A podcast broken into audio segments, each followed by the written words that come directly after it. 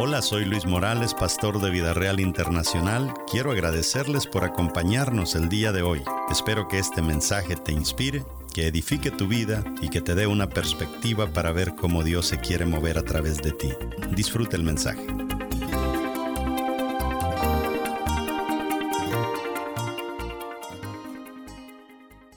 La número 6. La número 6 no se trata de ser bueno solamente sino que la gente sepa que yo soy bueno. O sea, hay gente que dice, este es bueno y comienza alguien a hablar, mire que yo sé hacer, no se jacte, no se jacte. ¿Cómo que no se jacte? Yo tengo que dejarle saber a la gente mis capacidades. Las promociones no son fundamentadas en base a lo bueno que nosotros somos. Son basadas o fundamentadas en base a si la gente sabe lo que yo puedo hacer, lo que tú sabes hacer. ¿De qué sirve que tengas un gran talento? ¿De qué sirve que tengas una gran preparación si nadie lo sabe? No es que a mí no me gusta eso de jactarme, de hacer bulla, de andarme exhibiendo, de andarme promocionando yo solo. Entonces, hay gente que piensa que al hacer eso se están jactando, pero no es pecado dejar saber a la demás gente lo bueno que tú eres en algo. Eso no es pecado, eso no es jactarse. Mire, quiero llevarlo a un versículo de algo que los discípulos le dicen a Jesús, no, Jesús nos dice a nosotros sobre esto de la promoción. Dice Jesús, nadie enciende una lámpara para meterla debajo de un cajón, dice esta versión. Todo lo contrario, la pone en un lugar alto para que alumbre a todos los que están en la casa de la misma manera. La conducta de ustedes debe de ser como una luz que ilumine, lea conmigo, ahí el versículo dice que ilumine y muestre cómo se obedece a Dios. Hagan buenas acciones, dice la palabra. Así los demás las verán y alabarán a Dios el Padre de ustedes que está en el cielo. Mire qué tremendo lo que Jesús nos enseña. Hagan buenas acciones. Así los demás las verán. Para que digan, ¿qué pasó? Cuando a Saúl le atormentaba un espíritu. Alguien había escuchado tocar a David, dijo, yo conozco a un joven. Y da las recomendaciones, toca bien, sabe hacer las cosas. Los hermanos de Jesús le dieron el siguiente consejo ministerial a Jesús. Mire qué interesante, lo tenemos en el libro de Juan capítulo 7, verso 3 y 4. Dice, sus hermanos le dijeron, mire, vienen los hermanos donde Jesús y le dijeron, debes ir a Judea para que tus seguidores puedan ver las grandes obras que haces. Cuando uno quiere que todos lo conozcan, no hace nada en secreto. Deja que todo el mundo sepa lo que haces. Deja que todo el mundo sepa lo que haces le dicen sus hermanos a Jesús, promuévete Jesús, manda hacer unas tarjetitas de tu ministerio Jesús, haz aunque sea un Facebook Jesús de tu ministerio, tienes que tener por lo menos Twitter Jesús, una cuenta de Twitter, y si pudieras tener un Instagram, qué bueno. Se lo aconsejaron a Jesús. Los cristianos, en forma de conclusión, deberíamos tener la mejor preparación en cuanto a conducta, en cuanto a trabajo y en cuanto a espiritualidad. Nuestra conducta debe de ser impecable, nuestro trabajo tiene que ser el mejor y nuestra espiritualidad tiene que estar a otro nivel de las demás personas con las que tú de alguna manera compites. Rechazado, José lo fue. Secuestrado, José lo fue. Vendido, lo fue. Traicionado, lo fue. Acusado injustamente, lo fue. ¿Quién se repone de esto? Nadie. Hoy en día dice, no, si yo razón tengo de ser un fracasado, porque es que usted no conoce lo que yo he pasado. No importa, José nos enseña lo contrario. José nos muestra que donde él iba, él prosperaba. Ahora, ¿dónde está Dios? En una vida así, como la de José. En una vida de sufrimiento, en una vida de dolor. Y para colmo, traicionado por el copero. ¿Dónde está Dios?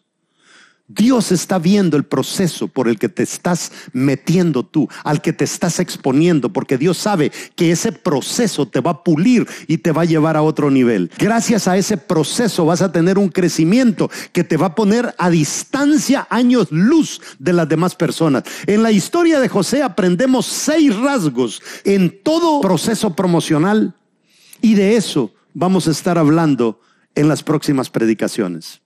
Yo sí te insto Dios te va a rendir cuentas por este tiempo que has estado encuevado. Dios te va a rendir cuentas. Yo siempre he dicho, el tiempo es dinero y el tiempo es una cuenta bancaria que Dios nos ha dado.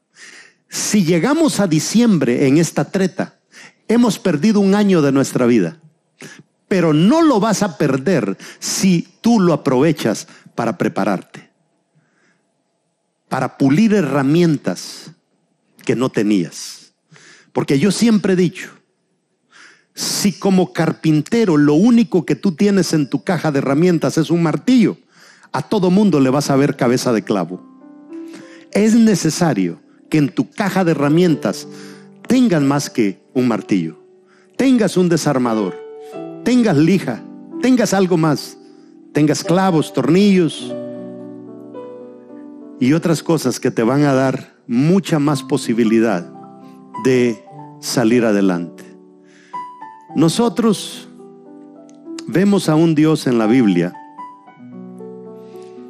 que entre todos los grandes protagonistas bíblicos, yo no veo fracaso. Yo no veo a un Abraham fracasado. Veo a un Abraham pasando por épocas de su vida de, prácticamente fracaso, pero vemos cómo se levanta. No veo a un Isaac fracasado, no veo a un Moisés fracasado, a un Esther, a una Débora, a un Daniel, a un José. No los veo fracasados. Si vemos algunos, como Sansón, como Saúl, es por su carácter se conformaron con poco. Y mi llamado pastoral es a inquietar a la gente, a incomodar a la gente, a ir a otro nivel. Ahora, estoy hablando a dos tipos de personas. Estoy hablando a cristianos que tienen que ir a otro nivel ministerial. Pero también le estoy hablando a gente que tal vez no eres cristiano. Y ahí estamos en una gran desventaja. Esa desventaja se debe a que aunque yo tenga todas las capacidades habidas y por haber, pero si no tengo a Cristo en mi corazón, no tengo nada. Primero, antes de asegurarnos un pedestal bien alto en lo financiero, en lo material, primero tenemos que tener asegurado un pedestal bien alto en el mundo espiritual, como lo es la eternidad. Un día, un día vamos a morir a esta vida. Nadie quiere morir. Nadie quiere que un pariente se le muera. Pero la pregunta es, yo me pongo a pensar qué duro es para Dios decidir quién se va y quién no se va. Ahora estamos a diario viendo situaciones. Ay, se nos fue fulano, pero ¿cómo puede ser? Se fue sutano, se fue menga, pero ¿cómo pudo haber sucedido eso? Y uno se pregunta, ¿qué criterio usó Dios para decir, mejor me lo llevo que esté a mi lado en vez de que continúe aquí? Yo pienso esta es mi opinión personal, que cuando Dios ve que Él me puede sacar mucho a futuro a mí, Él dice, no, este tengo que mantenerlo trabajando en la tierra. Gracias por escuchar nuestro podcast de hoy. Síguenos en Facebook, Instagram y YouTube como Luis Morales Ministries. Para conectar con nuestro ministerio puedes escribirnos al correo electrónico pastor.vidareal.net. Nos escuchamos en el siguiente episodio.